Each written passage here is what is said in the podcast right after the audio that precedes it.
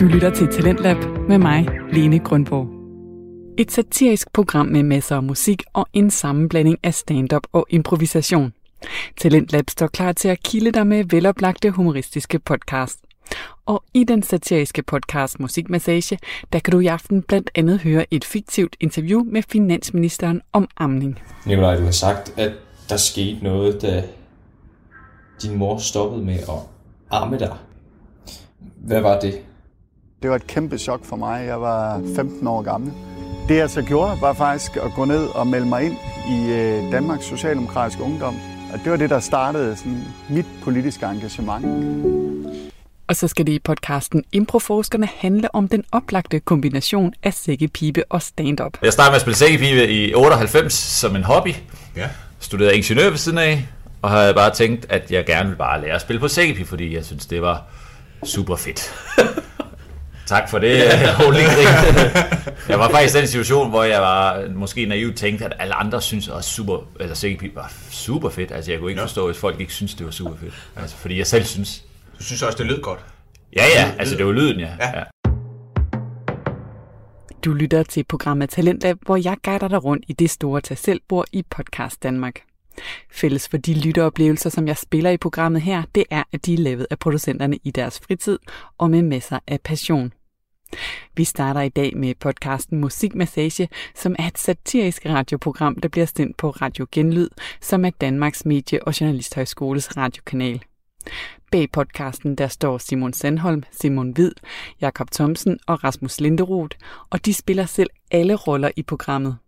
Humoren den er både karakterdrevet og aktuel, når gutterne her de laver sjov med både samtykke, grænsehallen og kulturlivet under corona. Og så har de selv lavet alle de sange, der indgår i programmet. Jeg er intet mindre end imponeret. Nu må du selv bedømme, for det bliver en tid til en omgang musikmassage.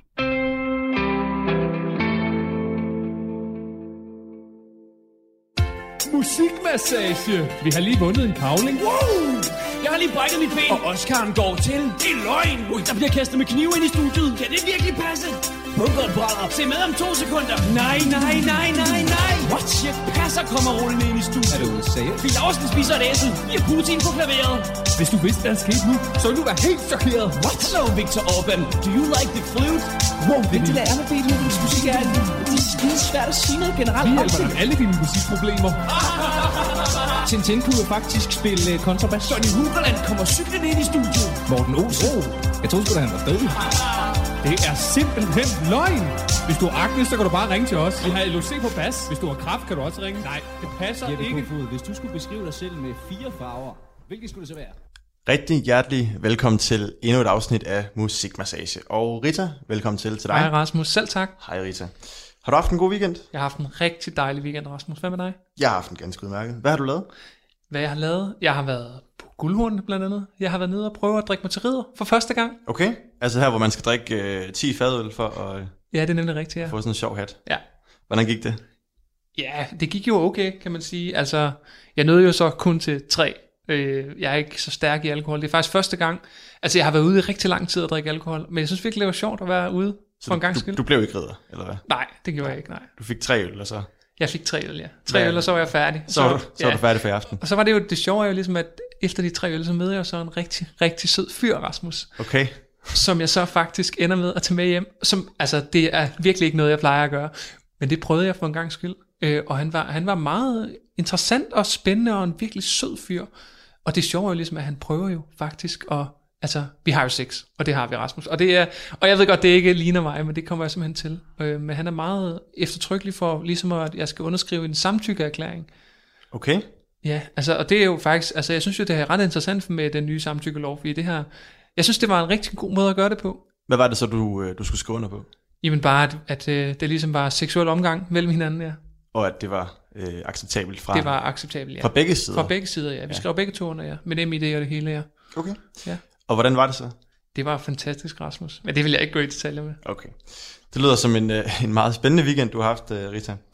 Øh, vi skal i gang med et øh, super spændende program. Vi har masser øh, på menuen. Vi starter ud med øh, øh, aktuelt, eller undskyld, det er aktuelt med øh, forfatter Olav Ravn og vores øh, segment øh, Dene i Vildmarken. Ja, og så skal vi til øh, øh, vores normale sang, hvor vi kommer til at høre om noget grænsehandel.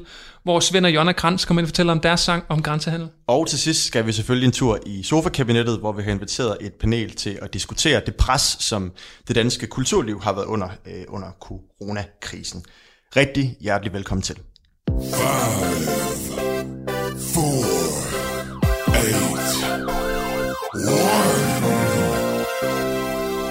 Det er aktuelt! Let's go! Ja, og øh, vi starter med at byde velkommen til forfatter Olav Ravn. Velkommen til. Tak skal du have. Og øh, Olav, til dem, der ikke kender dig, hvem er det så helt præcis, øh, du er? Jamen, jeg er øh, forfatter. Øh, Jeg har specialiseret mig lidt i at lave lydbøger, fordi at øh, jeg har det lille handicap, problem, kald det hvad du vil. Jeg er ordblind, så jeg skriver ikke så meget, men, øh, men jeg har så specialiseret mig i at lave lydbøger. Det lyder jo super spændende. Hvem er det, du øh, typisk laver øh, lydbøger, lydbøger om? Ja, men jeg har haft en ting kørende de sidste mange år med at lave lydbøger om finansminister.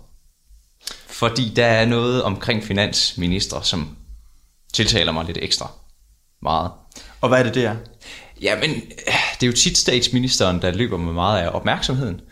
Øhm, faktisk har finansministeren helt ekstremt meget magt.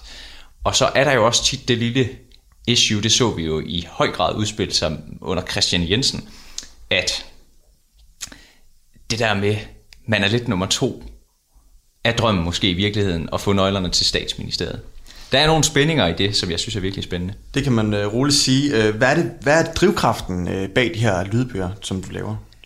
Jamen, øh, det er jo at fortælle øh, nogle historier, som, som ikke så tit øh, kommer frem. Det er jo også noget at- med at, at dykke ned i, hvad er det egentlig, der driver folk til at være kasserer. Det er sådan lidt en position i skyggen. Så Jeg glæder mig i hvert fald til at, høre den lille snas, vi skal høre i dag. Øhm, du nævner selv, at du har været, øh, eller at du er øh, ordblind. Har det begrænset dig øh, i dit virke som forfatter, at du er ordblind? Ja, det kan man jo godt sige, det har, for jeg er 45 i dag, og, og der var jo mange år, hvor, øh, hvor man kan sige, at det at være forfatter, det var mest det med at skrive. Øhm, så der var virkelig nogle hårde år der. Men øh, da jeg udgav min bog om Bjarne Korydon i 2012, øh, der fik det virkelig fart, fordi der var lydbog ligesom blevet stort. Så siden da, så er det gået virkelig godt. Ja, du har blandt andet lavet en, øh, en aftale med, med podcasten øh, Podimo, hvor man kan høre din, øh, din lydbøger inden. Lige præcis. Det lyder alle sammen rigtig godt. Lad os prøve at høre den, øh, den første bid af din nye øh, lydbog med øh, nuværende finansminister Nikolaj Vammen. Ja. Nikolaj, du har sagt, at der skete noget, da din mor stoppede med at arme dig. Hvad var det? Det var et kæmpe chok for mig. Jeg var 15 år gammel. Det jeg så gjorde, var faktisk at gå ned og melde mig ind i øh, Danmarks Socialdemokratiske Ungdom. Og det var det, der startede sådan, mit politiske engagement. Ja, det er jo et meget stærkt klip, øh, vi hører her. Øhm, hvordan får du de her meget øh, dybe, øh, følende, følsomme historier frem i, øh, i finansministerne? Jamen, øh, der er jo en teknisk tilgang til, til de interviews, jeg laver. Øh, for det første så er de meget lange, og det er over lang tid. Det er virkelig en lang proces at lave sådan en, øh, altså at lave sådan en bog her. Men det er jo noget med at, og, øh, og vise, at man, øh, altså at man ligesom er tillidsvækkende i sit udtryk. Så jeg er altid rolig, når jeg optræder øh, i en interviewsituation. Og øh, ja, så prøver jeg egentlig at, og, og, og mærke efter på finansministeren, hvor, hvor han er i dag, og det kan være, at i dag der skal vi ikke snakke om så meget, fordi han er presset. Det er en finansminister tit. Øhm, men nogle gange, så, så, så gælder det jo om at se det vindue, hvor man kan stikke lidt og spørge, så du får, så, så du får nogle dybe svar. Lad os prøve at høre de næste øh, to klip, som vi spiller samlet. Der er jo mange, især unge mennesker, der har givet udtryk for, at det har været svært at holde motivationen oppe her i coronatiden. Er det noget, du som, som finansminister og, og topsocialdemokrat har et råd til? At øh, resultater, det er noget, man øh, kæmper for, og det er noget, man opnår. Ja, det er også øh, ret håndgribeligt. Nikolaj, hvis du her til sidst skulle prøve at beskrive dig selv med fire farver, hvilke skulle det så være? Jeg vil, jeg vil gerne svare på det spørgsmål, men jeg gider ikke de der trækspørgsmål. Nå, men det, det var simpelthen heller ikke øh, tænkt som et, øh, et trickspørgsmål. Det er, det er lidt et trækspørgsmål, og det ved du også godt. Ja, okay. Det ved jeg godt. Ja, og i her de to klip, der hører vi jo netop, at øh, Nikolaj Vammen bliver en lille smule sur. Øh, er det præmissen for at lave de her dybdegående øh, journalistik øh, og komme ind på en finansminister, at man også kommer til at, at gøre ham lidt sur nogle gange? Jamen, det, det tror jeg, det er, fordi øh, jeg accepterer ligesom ikke det der med kun at være mikrofonholder. Jeg vil også gerne gå, altså, gå, ham, gå ham en lille smule bedende. bedene. Jeg vil jo gerne høre, hvad, øh, hvad det er, der har, han er rundet af, og så videre. Og så skal man nogle gange stikke en lille smule, øh, som jeg jo også gør her. Det er jo det der med, øh, særligt det sidste spørgsmål, det ved jeg jo godt, det, det tænder mange folk af. Christian Jensen havde heller ikke godt med at skulle beskrive sig selv med, med, med fire farver. Nej, fordi hvad er der med, med de her øh, fire farver? Hvorfor er det, at det typisk, og det har du fundet ud af, trigger øh, en finansminister? Jamen, jeg tror, at det handler om, at det er en ret privat sag. Øh, og, og, og der kræver det bare, altså nu Nikolaj Vammen er i stedet i 40'erne, det var Christian Jensen også. Claus Hjort Frederiksen, som var lidt ældre, han kunne godt tale om farver. Øh, Hvad, og jeg tror hvad også, var det for nogle farver, han, øh, han, han svarede med der? Det var gul, grøn. Øh, det var gul, grøn, lyserød og blå. Og det er jo også det, hvis du mærker efter i dig selv, så er det jo også meget, altså det er ret, øh, altså det er en privat sag med farver. Ja, så jeg tror, hvad- der skal nok nogle år til, før at man, jeg føler sig klar til at, at Ja, fordi hvorfor er det, at det her spørgsmål det er så, så vigtigt for dig? Altså, hvad er det, øh, svaret på, på det her spørgsmål øh, betyder? For det er jo, øh, der er jo en dyb symbolik i, Der er en øh, kæmpe hvad, symbolik, hvad, ja, hvad finansministeren Ja. svarer på. Jamen på det er jo også det, altså, øh, det er, øh, det er et tabu at skal snakke om, hvilke farver man selv er, fordi det tvinger ligesom en til at kigge øh, ret meget indad, og måske også mere indad, end de fleste de har det godt med. Det giver god mening. Jeg vil i hvert fald gerne sige tak øh, på alle danskernes vegne, for at du øh, har evnen og, til at få de her øh, svar frem i finansministerne. Ja. Olav, tak skal du have. Og nu, før vi stiller om til vores næste segment, Lene i Vildmarken, der skal vi lige høre Bastian Henkesten og Markus Balatons sang Kim Botnia er hestetyv.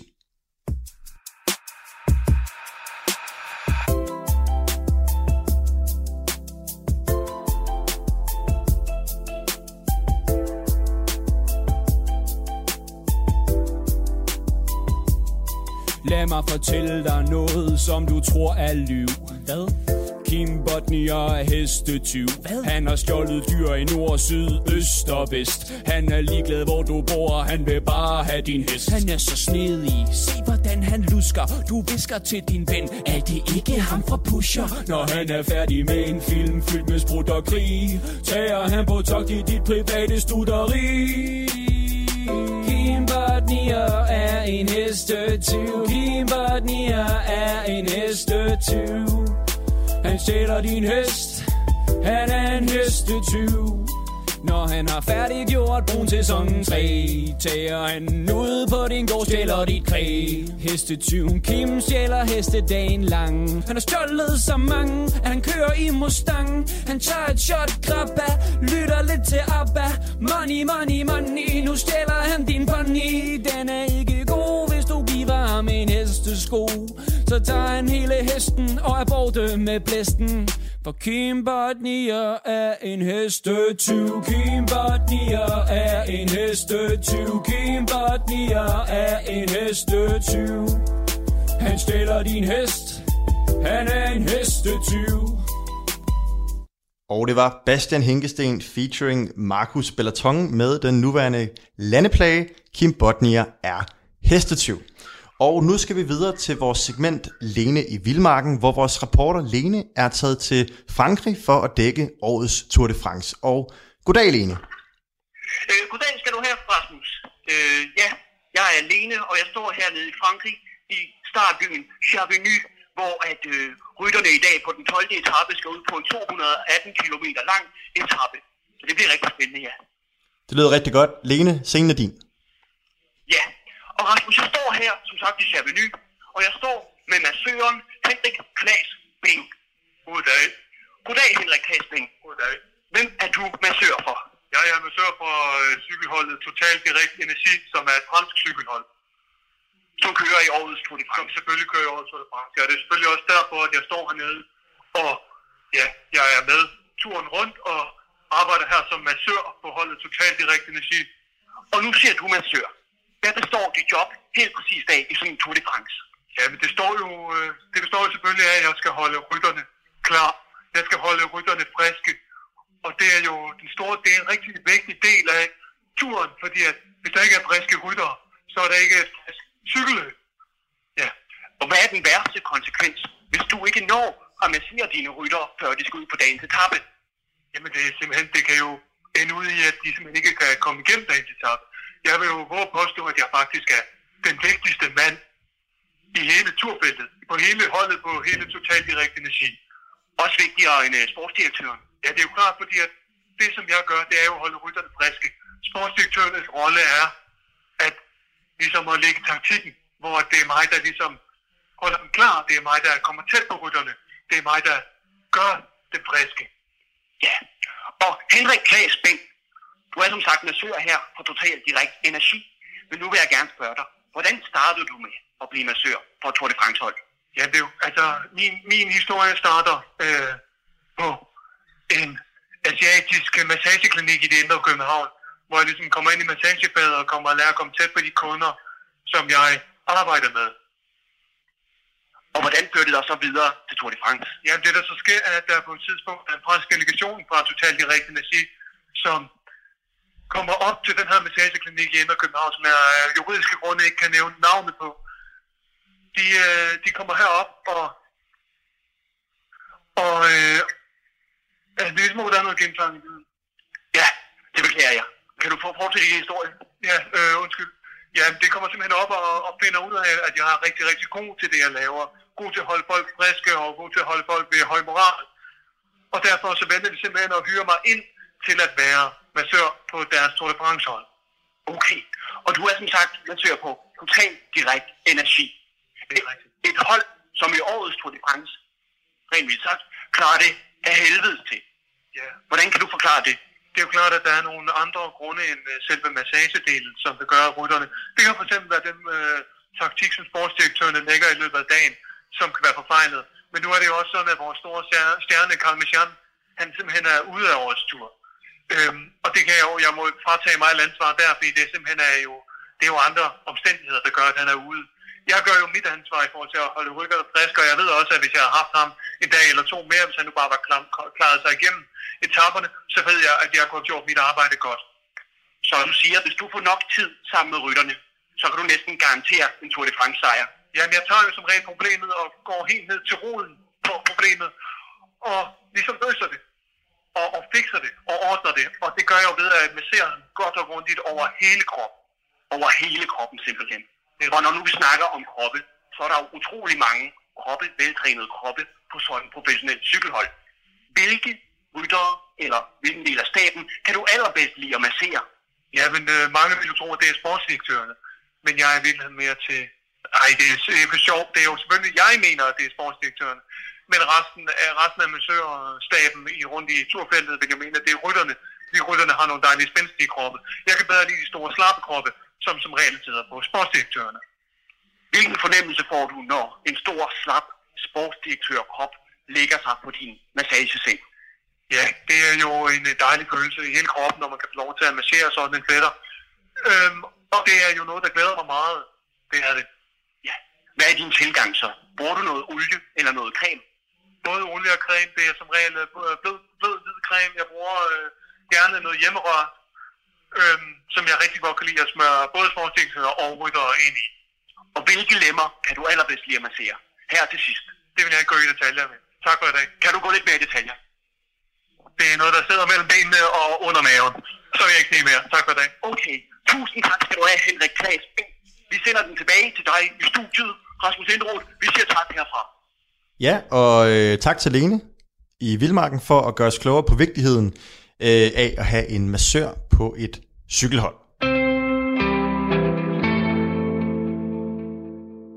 Du lytter til Talentlab her på Radio 4 med mig, Lene Grønborg. Og til nye lyttere, der skal jeg lige sige, at vi er i gang med at høre det satiriske radioprogram Musikmassage.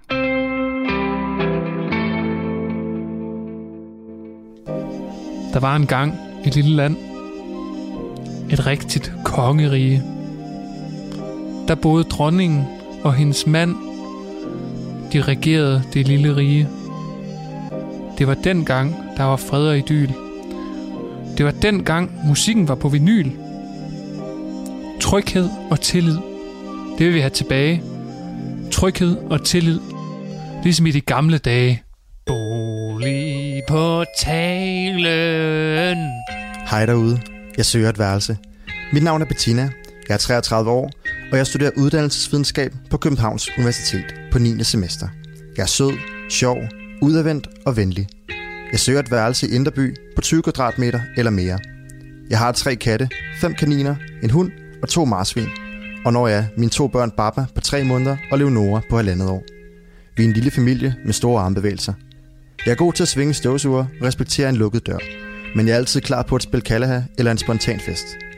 Jeg søger et værelse med lydtætte vægge og vinduer, der helst ikke vil blive forstyrret af mine roomies. Mit budget er på 1900 kroner, og jeg foretrækker altan, stue, vaskesøjle og gerne eget toilet. Jeg glæder mig til at høre fra jer. Kun seriøse henvendelser, tak. Og nu går vi videre til hovedfladen, hvor vi i studiet har fået besøg af Svend Krans og Jonna Krans. Velkommen til. Ja, pænt goddag, Rasmus. Tusind tak skal du have, du. Og øh, Svend og Jonna, I er jo øh, tvillinger, Det er vi nemlig, ja. og I Det ja laver, til. I laver alt sammen. Øhm, hvordan har I det? Men øh, jeg synes da, jeg har det rimelig godt, øh, på trods af alt det, vi ligesom har været igennem, kan man sige. Øh, jeg har det sgu godt, ja. Jamen, taget alt i betragtning, så, så går det sgu fint nok, ikke? Ja, fordi I har været ude for noget af en oplevelse, men lad os lige høre lidt mere om jer først. Øh, Jonna, hvad laver du til daglig? Jamen altså, til dagligt, der bor vi jo i Herning. Vi bor sammen, øhm, hvor jeg agerer byretsdommer. Simpelthen. Nede i Herning Byret.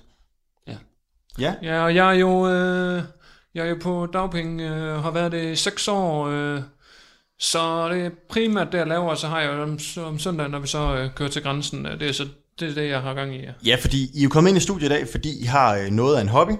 I tager øh, til Tyskland for at købe stort ind, kan man, kan man roligt sige. Øhm, hvor lang tid har I haft den her øh, tradition med at tage til Tyskland og købe ind? Jamen altså, den er jo startet vel for, for ni år siden. Ja, det, det tror jeg, det er meget rigtigt, ja. Der omkring, ja. Hvad var det, der gjorde, at I fik ideen? Altså, det startede med, at jeg var nede i en brugtvognsforhandler og købte sådan en afkalket Toyota Corolla. Øhm, ret fin bil, som kan køre fint. Og så, øh, så tænkte vi, den Det er sgu da en uh, Fiat Punto. Nå, hold du kraftet med kæft, ikke? Nu står jeg og snakker. Vi er i radioen, ikke? Okay, jeg gider ikke det med dig mere. okay. Nej. Så jeg køber den her Corolla, fin ret, læder og det hele. Og så tænker vi, den skal vi sgu da bruge til noget. Og vi mangler også nogle forplejninger hjemme i køleskab, skuer, øh, skuer, skuffer og alt. Så vi tænker, nu skal vi til Tyskland og handle. Ja, fordi jeg er sikker på, at der sidder mange lytter derude og tænker, at man skal godt nok købe stort ind øh, i dag, hvis, man, hvis det skal kunne svare sig at tage til Tyskland og, og handle. Jamen det er jo klart, at øh, det er jo, når vi har et meget stort forbrug, øh, vi, vi ryger meget, vi drikker meget, øh, og så er det vigtigt at have, øh, det er vigtigt at have, det er ikke, øh, vi skal ikke gå ned på noget, og der, med de danske priser der er, så bliver vi sgu nødt Det til er helt at, forrygt. bliver vi sgu nødt til at køre over grænsen, og, og med det forbrug vi har, så er det klart, at det bliver nødt til at være en gang i ugen. Ja, fordi I tager simpelthen afsted øh, en gang i ugen. Ja, det er rigtigt. Det er korrekt, ja. Og hvilken dag er det, I tager afsted? Jamen søndagen. Det er om søndagen. Ja. Øh, der har jo pt, eller stadigvæk egentlig været corona, det har været øh, voldsommere, hvor den dansk-tyske grænse også har været lukket. Hvad har det betydet for jer? Jamen, der har selvfølgelig været noget krise i husholdningen, hvor bølgerne nogle gange er gået lidt højt, fordi vi simpelthen har, ikke har haft de forplejninger, vi plejer at have. Men øh, ja, så det er gået helvedes til, for at være ærlig. Ja, det er pisse irriterende. Så I var nogle af de glade danskere, øh, da den dansk-tyske grænse åbnede igen? Jeg vil sige så meget, at vi var nogle af de første i køen, der holdt øh, nede ved grænsen, da den igen åbnede. Ja, og, og der om søndagen, er I begge to med hver gang, eller hvordan har vi ledes? Næsten. Altså nu er det jo sådan, Altså- at jeg har... Du skal lade være med at afbryde. Jeg har en svensk dansk gårdhund, der hedder Dolly. Og mig og Dolly, vi går nogle søndage til agility-konkurrencer. Så, så jeg kan ikke altid være med. Nej, men det er jo klart, at jeg er der hver gang. Øh, jeg er der hver søndag. Det må skabe noget, noget splid her mellem øh, de to tvillinger, at, at Jonna, at du ikke altid kan være med, eller... eller Jo, jo, jo. Også fordi, at du altid glemmer at købe de ting, jeg skal have, ikke Men også? det er da klart, det er pisse irriterende, når det er, at du ikke kan komme med. Altså, når jeg siger, at jeg skal have batterier til min TomTom GPS, så skal det jo ikke hvad alt muligt andet pis, du Nej, køber. men det er sgu da, jeg kan da aldrig huske, altså der er jo, nogle gange så er der bare heller ikke plads i traileren og sådan noget til nogle batterier. Ja, fordi I har også trailer med, eller trailer med, når, I, når, I, Ja. når jeg er dernede. Mhm. Øhm, hvad køber I typisk ind, når jeg er i Tyskland? Ah, typisk. Ah, den er der jo ikke lige. Men altså, det er oftest rulletobak, Bailey, mælkesnitter, kokskinte, øh, vinduesrens, toffifee, bridgeblanding, Jolly Cola, Jolly Fanta, Jolly Sprite, mandler, cashew og hasselnødder, diverse instrumenter til bilen, blandt andet sprinklervæske, duftfrisker og batterier til vores TomTom GPS. Men jeg kan ikke rigtig huske sådan, altså ydermere, hvad vi plejer. Altså jeg skal mest bare have Jolly Cola. Det var godt nok mange ting, du lige fik, Ja, øh, bare sådan- fik ramset op der, Ja, Jonna. løs for hovedet, ikke? Øh, jeg er sikker på, at jeg ikke er den eneste lige nu, der sidder og tænker, at I må have et enormt forbrug, hvis I kan fylde både bilen og traileren med de her øh, ting en gang øh, i ugen. Altså jeg vil mest bare sige, at jeg er mest bare træt af de priser, der er i Danmark, fordi at, øh, det gør jo, at vi bliver nødt til det. Altså, fordi vi bruger meget. Jeg drikker rigtig mange Jolly Cola. Jamen, fordi hvor mange drikker I om dagen? For det virker jo helt vanvittigt, hvis I kan Jamen, fylde jeg tror, ikke noget, ikke noget ud over et øh, meget normalt dansk forbrug, sådan 4-5 liter om dagen. Ja. 4-5 liter Jolly Cola. Det gør jeg i hvert fald, og så er der Ja, ja. selvfølgelig også øh, slik og lakridspiber og flæskesvær og sådan noget oveni, det er klart. Det er det, der skal til. Det lyder lidt usundt, øh, vil jeg måske Ja. sige. Men øh, I er jo øh, kommet i studiet i dag, fordi I havde noget af en oplevelse på jeres sidste søndagstur. Og øh, det har jeg lavet en sang om, og den synes jeg, vi skal høre. Så her kommer øh, Jonna og Svend Krans med søndagsturen.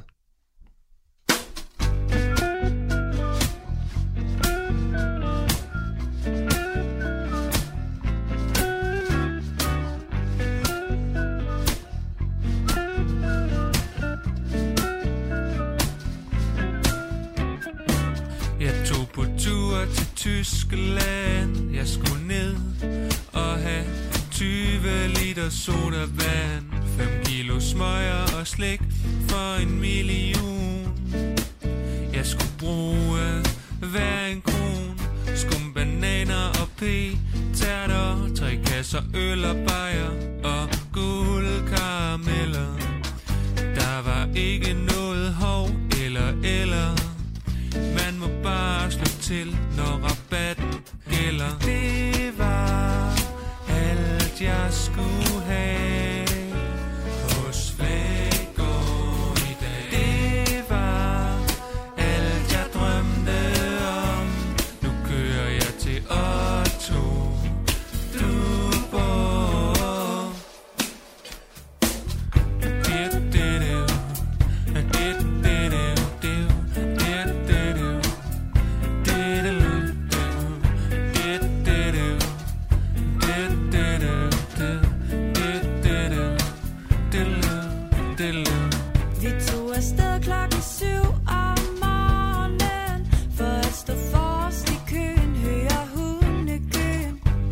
Christ like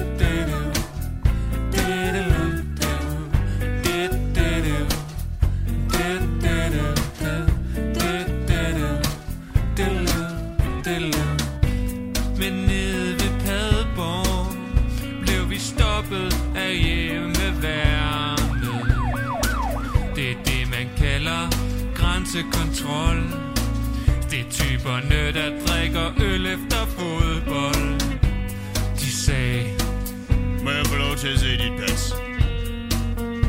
Nu. Åh oh, nej, det har jeg glemt derhjemme. Så kan du fandme godt vende om. Det var alt, jeg skulle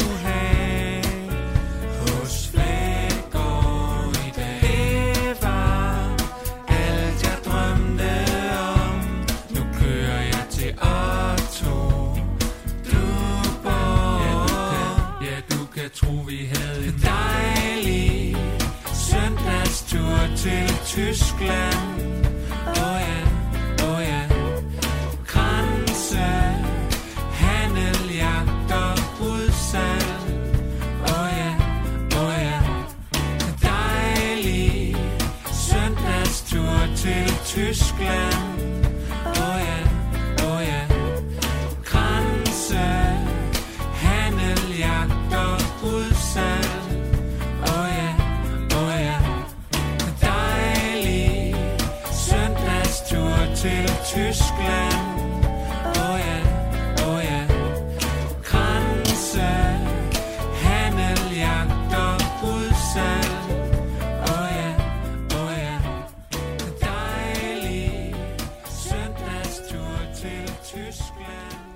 Det var Svend og Jonna Krantz med Søndagstur.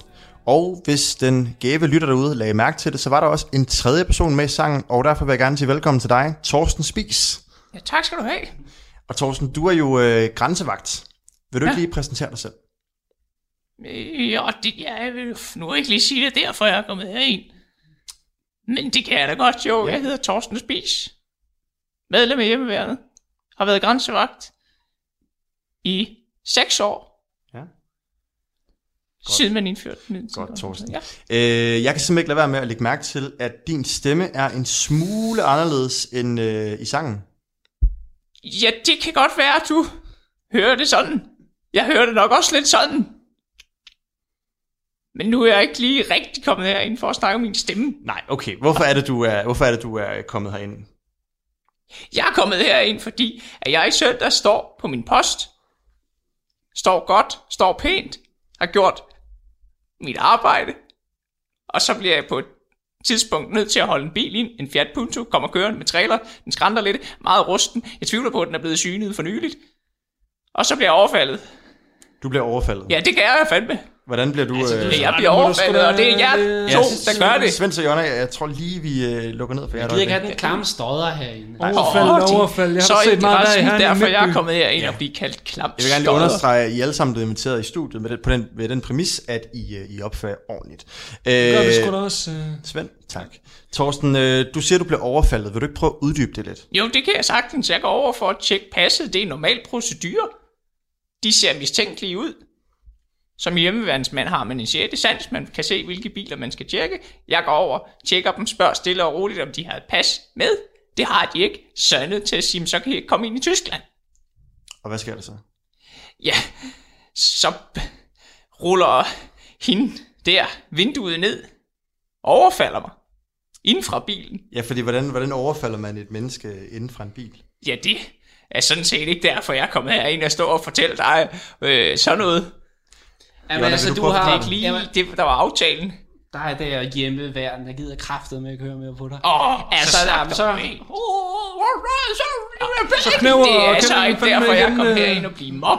Det, der sker, det, vi sidder i Fiat Puntoen, mig og Svend, øh, og så kommer den her, altså, klamme, klamme grænsekontrol over.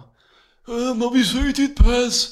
Og du ved, han er bare klar med attitude og alt det der. Og Svend, Jeg han passer bliver... arbejde, ja. Det bliver sat en rolle med hisse her. Jamen, altså, han øh, attitude, som bare, altså, som bare er Jeg idiotisk. passer mit arbejde. Ja, Ja, det siger du jo. øh, fandme, Jonna, jeg tager lige er styr- totalt til grin. Yes, Svend, jeg tager lige stuen igen.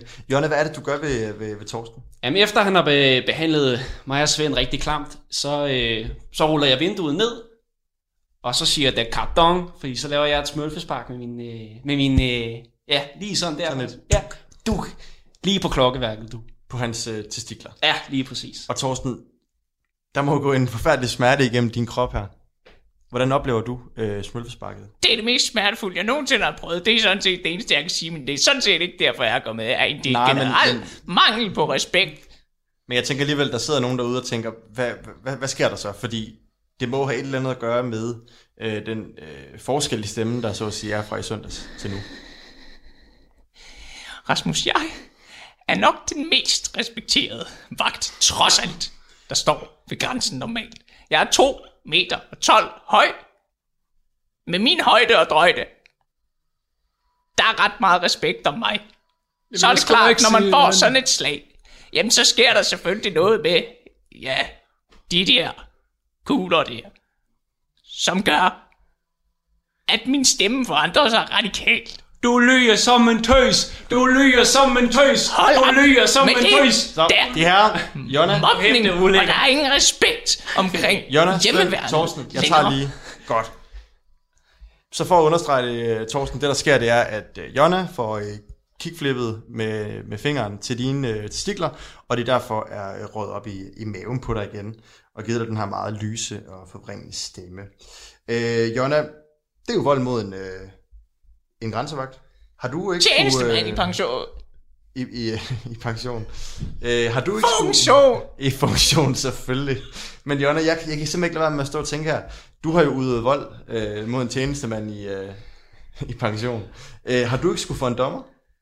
Øh, som jeg også nævnte før, øh, så er jeg byretsdommer i Herning, og, og, og kender derved altså, mange mennesker. Så fik øh, mig og Svend, vi fik trukket i nogle tråde, så jeg ligesom selv endte med at blive dommer Ja, på den jeg, sag. Jeg var inde som domsmand. Øh, Ja, Svend var inde som domsmand, ja. De var kraftede ved inhabile i den sag, og jeg fik ikke engang lov til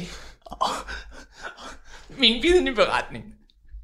Ja, man kan sige meget om retssystemet i Danmark, men uh, trods alt er det i Herning, det er det eneste sted, det rigtig fungerer, fordi der bliver uskyldige mennesker og bliver ikke dømt, og det synes jeg er godt. Fuldstændig Er det den samme oplevelse, du har, Torsten? Nej. Nej, det kan jeg faktisk godt forstå, øh, hvis jeg lige må, øh, må være ærlig en gang her. Hvad helvede Men, er du øh, til at stå og skal tage ansvar i den her Svend, sag? du Den er afgjort. Er, er du advokat? Det er jeg bestemt ikke. Jeg er radiovært. Men det er faktisk heller ikke det, det skal handle om lige nu.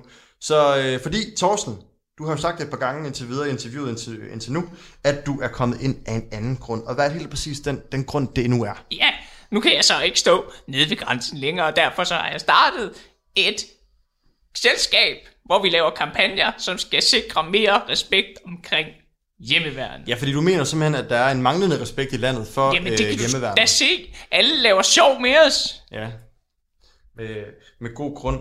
Øh, hvad har du gjort for at få den her større respekt øh, i, i, øh, i folkets opbakning, så at sige? Vi har lavet en kampagne, som hedder Mere respekt, tak. Ja. VH. Hjemmeværnet. Ja, og hvordan har I prøvet at få den ud til danskerne?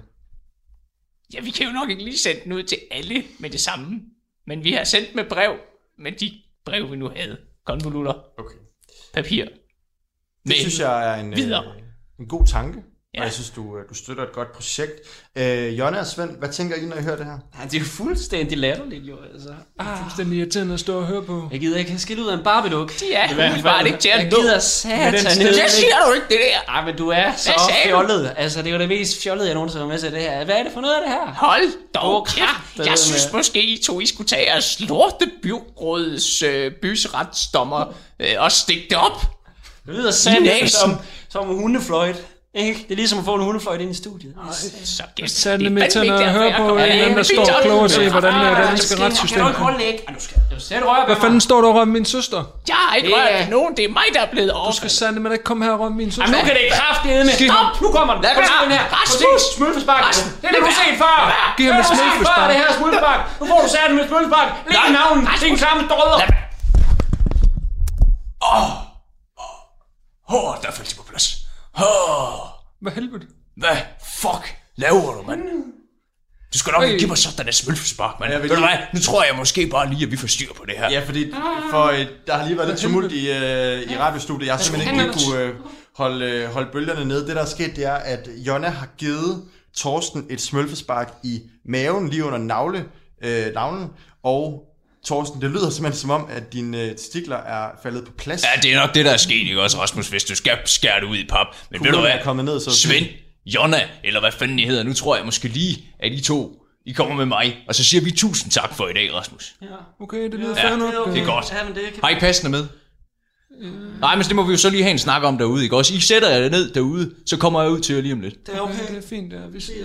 Ja, jeg vil sige, at interviewet tog en, øh, en drejning, og øh, Torsten har nu fået, i hvert fald i studiet, over for Svend og Jonna, den respekt, han har krævet. Og for at få musikmassage til at løbe rundt finansielt, tager vi lige nogle reklamer. Kan du huske det her sted? Nej, Hvad med det her sted? nej, nej. Hvad så med det her helt fantastiske sted?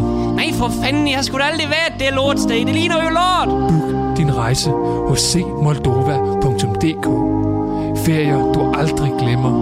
Nå ja, for fanden. Jeg kan bare ikke huske det, fordi jeg blev anholdt og sagde i fængsel i to uger. Book din ferie nu. Når regnen siler ned, danser vi i dråberne. Når vinden suser, luftes vores sommersmil. Lyn, torden, store tyfoner.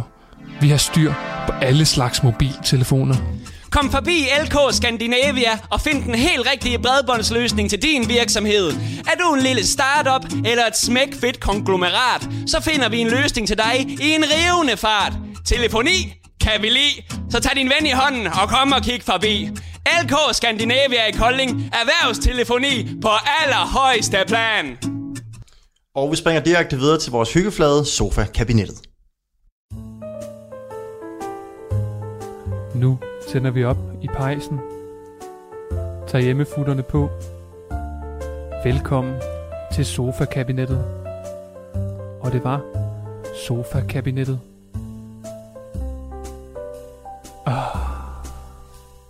Og rigtig hjertelig velkommen til Sofa-kabinettet. Her diskuterer vi alt fra småt til stort, og i dag der skal vi diskutere, hvad coronaepidemien har betydet for det danske kulturliv.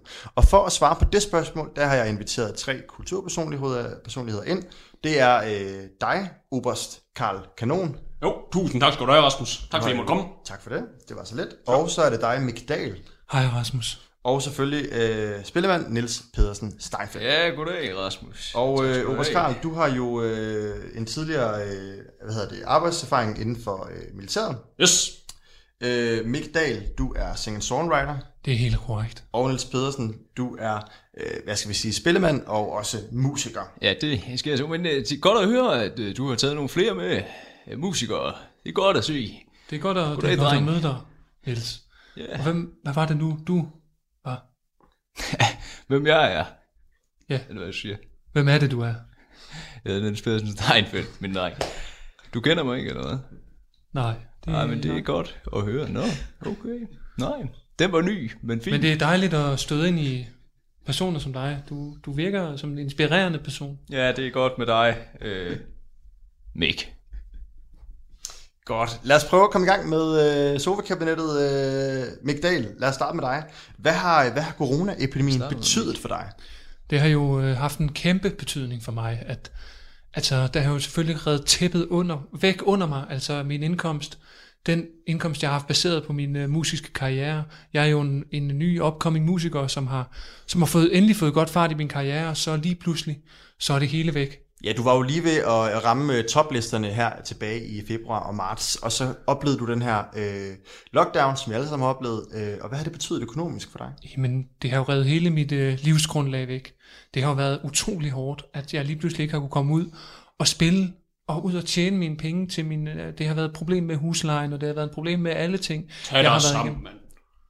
Oberst, du Undskyld, hvad? Ja, øh, han skal da til at tage sig sammen. Står der og viner inde på, det er landstækkende radio det her, tag dig da for helvede sammen. Jeg prøver Ikke? bare at sætte fokus på de... Når man ligger bag en afdanket Toyota Corolla med en M4A i hånden i Helmand-provinsen, så lærer man satan ned med, at man ikke skal græde over små ting. Og står der og vine og vane. Men jeg synes, Hvad fanden skal der lige, mand? Tag heller dig sammen. Jeg synes heller ikke, at det er to Ja, ting, man kan sammenligne. Jeg vil sige, øh, Mick Dahl, øh, Karl Kanon kommer egentlig med, med en meget god pointe. Altså, er du egentlig ikke bare øh, en lille smule følsom og, øh, og, og græder over ingenting? Det er da klart, at jeg er en følsom fyr. Øh, Det er jo også derfor, at jeg har valgt at blive musiker, for at krænge mine følelser ud i mine sange. Øhm, og Jeg synes måske, det er lidt hårdt, øh, den måde Obersten står og øh, siger de ting. Altså man kan jo selvfølgelig aldrig rigtig sammenligne det, der sker i, i krig, med de ting, som vi oplever herhjemme. Og det synes jeg er meget hårdt. Det kan man selvfølgelig sige. Der er altid øh, forskellige holdninger til, Hold til, til, meget, alle meget, ting. meget hårdt. Øh, Mick Dahl, hvad er det, vi kender dig for? Jamen for nylig her under nedlukningen, så har jeg jo været med til at skrive, øh, jeg ved ikke om de fleste har nok hørt om den, en sang på B3, som hedder Tættere på os. Jeg tror, den hedder Tættere, end vi tror. Tættere end vi tror, og det er rigtigt, det er fordi, at jeg har haft gang i ret mange projekter. Var du hovedforfatter? Jeg har aldrig hørt om den der. Man kan i hvert fald sige, det er lidt problematisk, hvis Aldrig. du ikke kan huske, hvad din egen sang hedder. det er jo klart, at jeg har haft gang i rigtig mange projekter på det seneste.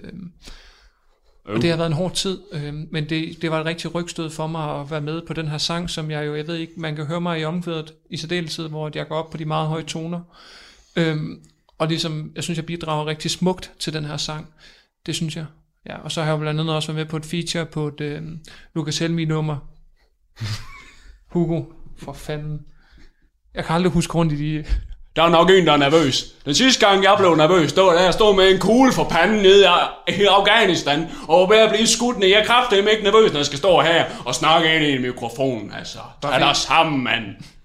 Hva? Kan du ikke engang sige nogen navn, hva? Kom op i gear. For helvede, jeg gider ikke sådan lige første gear op af ned ad bakke. Jeg skal kraft. Snart når far du den cykel. Oberst Karl Kanon, jeg tror lige, vi skal skrue lidt ned. Uh, Mik, Mik Dahl, du er blevet en lille smule uh, såret af, af Karl Kanons uh, udtalelse. Ja, det er hårdt at være i radioen, ja. Og jeg er enig med dig, Karl, på den her. Det er hårdt. Altså, det er første gang, jeg er på landstækkende radio. Hold da kæft. Ja. Store Så pølser, måske ingen følelser. Jeg har altid sagt. Skal man må, måske gå ind med lidt mindre store træsko på. Godt. Jeg tror ikke, du er egnet til den her branche. Nej. Vi, uh, Mik Dahl, vi giver lige dig en, en kort pause, og så går vi videre til dig, Niels Pedersen Ja, Steinfeldt. tak. øhm, hvad har, øh, hvad har, hvad hedder det, øhm, hvad har det betydet for dig, at landet har været lukket ned? Hvad har du mest savnet under den her nationale lockdown? Åh, oh, jamen, øh, jeg har savnet spillet, og det der sker, nerven.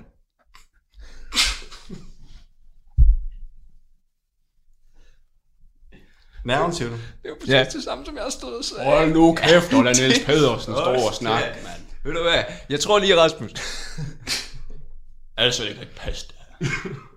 Jeg kan ikke forstå. Karl Kanon, skal vi prøve at høre dig først? Jeg tror, vi er nødt til at sætte nogle rammer for det her interview. Ja. Fordi det er lidt som om, at ham, grønskoldingen, Benjamin, er over, har haft er nogle det, problemer med lige at finde ud af, hvad det her Mik Dahl hedder han. Mick Dahl. Ja. ja.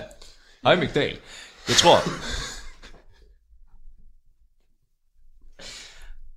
Karl Kanon, lad prøve at gå videre til dig. Øhm, hvad har du savnet mest under den her nationale lockdown? Jeg har ikke savnet en skid, Rasmus. Nej, fordi hvad er det, du har gjort? Du har jo øh, valgt en lidt alternativ løsning og flyttet ud i, øh, i Rolf Skov øh, tilbage i øh, den 11. marts. Ja, det du bande på. Hvor lang tid har du boet der? Ja, men jeg har boet der lige siden uh, Mette Frederiksen, det svin. Uh, hun stiller sig op på talerstolen og siger, at uh, vi lukker landet ned. Totalt fjollet, ikke også? Og jeg synes, det er fuldkommen latterligt. Også især det menu her med mundbind. Altså, når, når man som mig, uh, som oberst, kan holde vejret i 5 minutter og 43 sekunder, så er der jo ikke nogen grund til, at jeg skal rundt lige en idiot. Vel? Det kan man selvfølgelig sige. Nej. Øh, vi går lige tilbage til, til spillemanden Niels Pedersen Steinfeldt, Ja. og øh, jeg vil gerne lige prøve at, at spørge dig igen. Øh, hvad har du savnet mest under den her nationale lockdown? Jamen, øh, meget af det, der driver en sangskriver, er jo live-musikken, live-optrædener. Og øh, der får man bare meget tilbage fra det publikum, man spiller foran. Og, øh, og det er jo, jeg nu ved jeg ikke, hvor mange øh, hvad hedder det, tilskuere, publikummer Benjamin herovre, han har normalt. Men jeg har ret mange, så der er meget energi, der bliver sendt i, i min retning, og det er klart, kvinder på de forreste rækker, de har noget energi, som virkelig kan altså holde en mand kørende. Det har holdt mig kørende. På den måde har det ikke været øh, en voldsom tid for mig. Nu vil jeg altså bare lige hurtigt Men jeg har da godt kunne mærke, at jeg, hvis du lige vil holde din kæft. at jeg synes, at det er en ubehagelig måde, som... Øh, ne- Jeg kan godt mærke, at jeg har Nikki- savnet det. Jeg synes, det er en ubehagelig måde, at Nikki står og bryder ind i det her interview. Hvem? Nikki. Dig, Nikki. Ja, Det er Niels- det Niels er. Pedersen. Jeg hedder Niels Pedersen Steinfeldt, min dreng. Jeg tror hvis du ikke kan huske navnet på din medvært, eller hvad fanden, hvorfor er du altså? Det er bare, jeg vil bare sige, at jeg synes, at, at Rasmus han kan... Prøv at høre jeg synes her, bare, Rasmus Benjamin. burde tage styring på det her Skal jeg fortælle dig en lille ting om kunst? I det gamle Grækenland, der var der en mand, der hed Platon. Platon han beskrev det sådan her, at alle mennesker de bor inde i en hule, hvor der er sådan øh, ordnet forhold. Men det er trods alt en hule. Der har man en idé om, hvad der foregår, og man kan ligesom få, få tingene inde i hulen til at fungere, men man ved faktisk ikke, hvad der foregår på den anden side af hulen. Der er der nogle få mennesker, der har fået gaven og kunne læse det ud af hulen og op i virkeligheden. Tag indtryk, kom tilbage til hulen og fortæl om virkeligheden, verden som den faktisk er. Det er det, der hedder kunst. Sådan er vi nogen, der er blevet øh, vældig begavet. Og jeg tror med det, jeg har hørt, øh, og med det lidede kendskab, jeg har til dig, jamen, så tror jeg faktisk ikke, at du er en af dem, der har fået lov til at liste ud af hulen. Jeg tror er måske, jo du er klart, en af dem, der sidder inde i hulen og godt kunne tænke dig at være en af dem, der en, en dag kunne komme ud og kigge. Men det kan du ikke, Benjamin. det- Og jeg tror måske, at du skal koncentrere dig lidt om at være ung, 17 år, få dig en anden hobby. Jeg synes, Michael, hvad siger du til, det, til nogle, det er nogle relativt hårde ord, som... øh, Nej, det er ikke hårde ord, det er ærlige ord, med. Det er også nogle ærlige ord. Hvad siger du til det? jeg synes, at Ja. Jeg synes, det er Sat pisse, med jeg synes, det er pisse hårdt, at de står, jeg er bare en upcoming musiker, og så står de første minut. Ja, respekt, det var en Up and coming, up and coming. Dengang, at jeg var i Afghanistan, så var det eneste up and coming, det var sat nemme fjernernes granat, ikke? Så var den, der kom op. Det er opkommet. Sat hernede med ikke en eller anden landkunstner, som ikke kan en skid. Jeg er fra København. Er fra København. Men det gør det jo ikke bedre. Nej, det gør det sat hernede med ikke bedre. Tag dig sammen. Punktum mellem hver ord, ikke? Så du fandme kan fatte det. Ikke? Ja. Rasmus, tror du, vi skal komme videre med noget kultur måske? Ja, det synes jeg, fordi ja. øh, mit næste spørgsmål, det er jo netop, hvis I var Mette Frederiksen, havde I så handlet anderledes, da coronaepidemien den brød ud i Danmark? Ja, det kan jeg sat hernede med godt fortælle dig, at jeg havde handlet anderledes.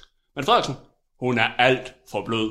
Åh, vi skal skåne de gamle. Hold kæft med de gamle. I Danmark, det ideelt vil være, luk alle grænser, så der ikke kommer nogen udlænding ind. Så er det bare fri leg. Survival of the fittest. Så må de ældre skulle dø, altså. Kun de stærkeste overlever. Jeg tror fandme ikke dig, Benjamin Mick, at du vil kunne overleve noget som helst. hedder Mick Dahl. Mick, Benjamin. Mick Dahl, gammel sandal. Jeg skulle da røvlig glad. Ja, det var god, den der. Ja. ja. Det kan være, jeg kan, kan være med. på en- Ja, det tror jeg. Niels Pedersen, hvis du havde haft øh, statsautoritet og magten øh, tilbage i øh, den 11. marts, hvad havde du så gjort? Øh, så tror jeg, jeg havde kommunikeret lidt anderledes. Men øh, nej, jeg synes, hun har gjort det fint, vores statsminister. Langt hen ad vejen. Og til sidst, Migdal, hvis du havde haft... Jeg tror måske ikke, Migdal han havde haft ansvaret. Jeg tror, Rasmus, at jeg havde handlet meget mere skånsomt. Og nu kan jeg godt mærke, jeg har ikke engang lyst til at sige det. Nej, jeg det tror, vi, øh, vi stopper den her. Ja, skal vi stoppe den her, Rasmus? Vi skal her til sidst i programmet i dag have et live-nummer som altid. Skal vi jo. Og øh, Så, ja, men øh, jeg tænker bare, jamen det, det er jo mit nye nummer, som hedder Ja. ja. øh, Set oppefra. det er... Øhm, albummet Ja, men Niels kommer i morgen. Ja, det er ikke, øh, det, det er ikke dig i dag. Det er, øh, det er, det er Migdal, der skal spille øh, sin sang. Nå, skal han spille sangen først, eller? Øh, nej, han, skal- det, det er kun ham, der skal spille i dag. Hvad, hvad, jeg skal, hvad siger du? Jeg er kommet herind for at spille en sang. Ej, du er blevet inviteret Hygge i snak sofa- i sofa- Jeg er kommet for at for at spille. Ja, altså, du, du har spillet til stort set øh, samtlige afsnit af, øh, eller episoder af Musikmassage, og i dag har vi valgt, øh, at Migdal skal spille øh, sin sang, som han har glædet sig meget til. Øh, der, Ja, det kunne jeg forestille mig, at han har glædet sig til. det er jo en landstækkende radio, der også får noget mediestøtte. Vi skal jo prøve at give plads til. Ja, jeg tror da måske, den støtte, den er... Nå, jamen... Øh, Så sætter jeg mig ud og hører My Rock i bilen. Det gider jeg ja, så tror jeg måske, jeg I har ikke følger lyst til med at høre, Karl øh, Gunnar. Jeg skal sætte med ikke gøre noget musik. Den går du. Så, øh, nå, jamen det vil jeg da huske. Jeg skriver mig bag øret. Øh, Ja, vi kan godt lide dig herinde, men, men ja, det, du det, har jo kan jeg, det kan jeg så fornemme, når jeg bliver valgt øh, et stykke under Benjamin. Mik. Du har jo ikke fået at vide, at du skulle spille en sang i dag. Men Nå, det er nok om dig. det er sådan, jeg øh, Migdal, kan du få taget de sidste tårer væk Ja, kan du få taget det af? Godt. Ha' det godt, dreng. Det var alt for i dag i Musikmassage. Jeg håber, I har lyttet med derude og fået grinet lidt, grædt lidt, trykket på smilebåndet og ellers bare haft det rigtig hyggeligt. Vi vender straks tilbage næste uge og have en rigtig god aften. Musikmassage. Vi har lige vundet en kavling. Wow! Jeg har lige brækket mit ben, og Oscar'en går til. Det er løgn! Ui, der bliver kastet med knive ind i studiet. Kan det virkelig passe? Bunkeren brænder. Se med om to sekunder. Nej, nej, nej, nej, nej. What? Jeg passer kommer rullende ind i studiet. Er du seriøs? Fie Lausten spiser et æsel. Vi har Putin på klaveret. Hvis du vidste, hvad der skete nu, så ville du være helt chokeret. What? Hello, Victor Orban. Do you like the flute? Wow, vigtigt er med Beethovens musik er det er skide svært at noget generelt. Vi hjælper dig med alle dine musikproblemer. Tintin kunne jo faktisk spille uh, kontrabas. Johnny Huberland kommer cyklen ind i studiet. Morten Olsen. Jeg troede sgu da, han var død. Det er simpelthen løgn. Hvis du har akne, så kan du bare ringe til os. Vi har LOC på bas. Hvis du har kraft, kan du også ringe. Nej, det passer Jeppe ikke. Kofod, hvis du skulle beskrive dig selv med fire farver, hvilke skulle det så være?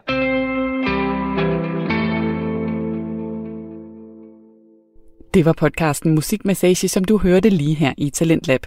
Og hvis du kunne lide humoren, så skal jeg sige, at Musikmassage det er et radioprogram, der normalt bliver sendt på Radio Genlyd, som er Danmarks Medie- og Journalisthøjskoles radiokanal. Og nu bliver de altså også sendt lige her i Talentlab. I næste time af programmet, der skal det handle om humor, for improforskerne Lars Udengård og Martin Winter Saab, de undersøger forholdet mellem improkomedy og stand-up. Og det gør de i selskab med Claus Reis, som er Danmarks eneste sækkepipe komiker. Det bliver i anden time af Talentlab lige efter nyhederne.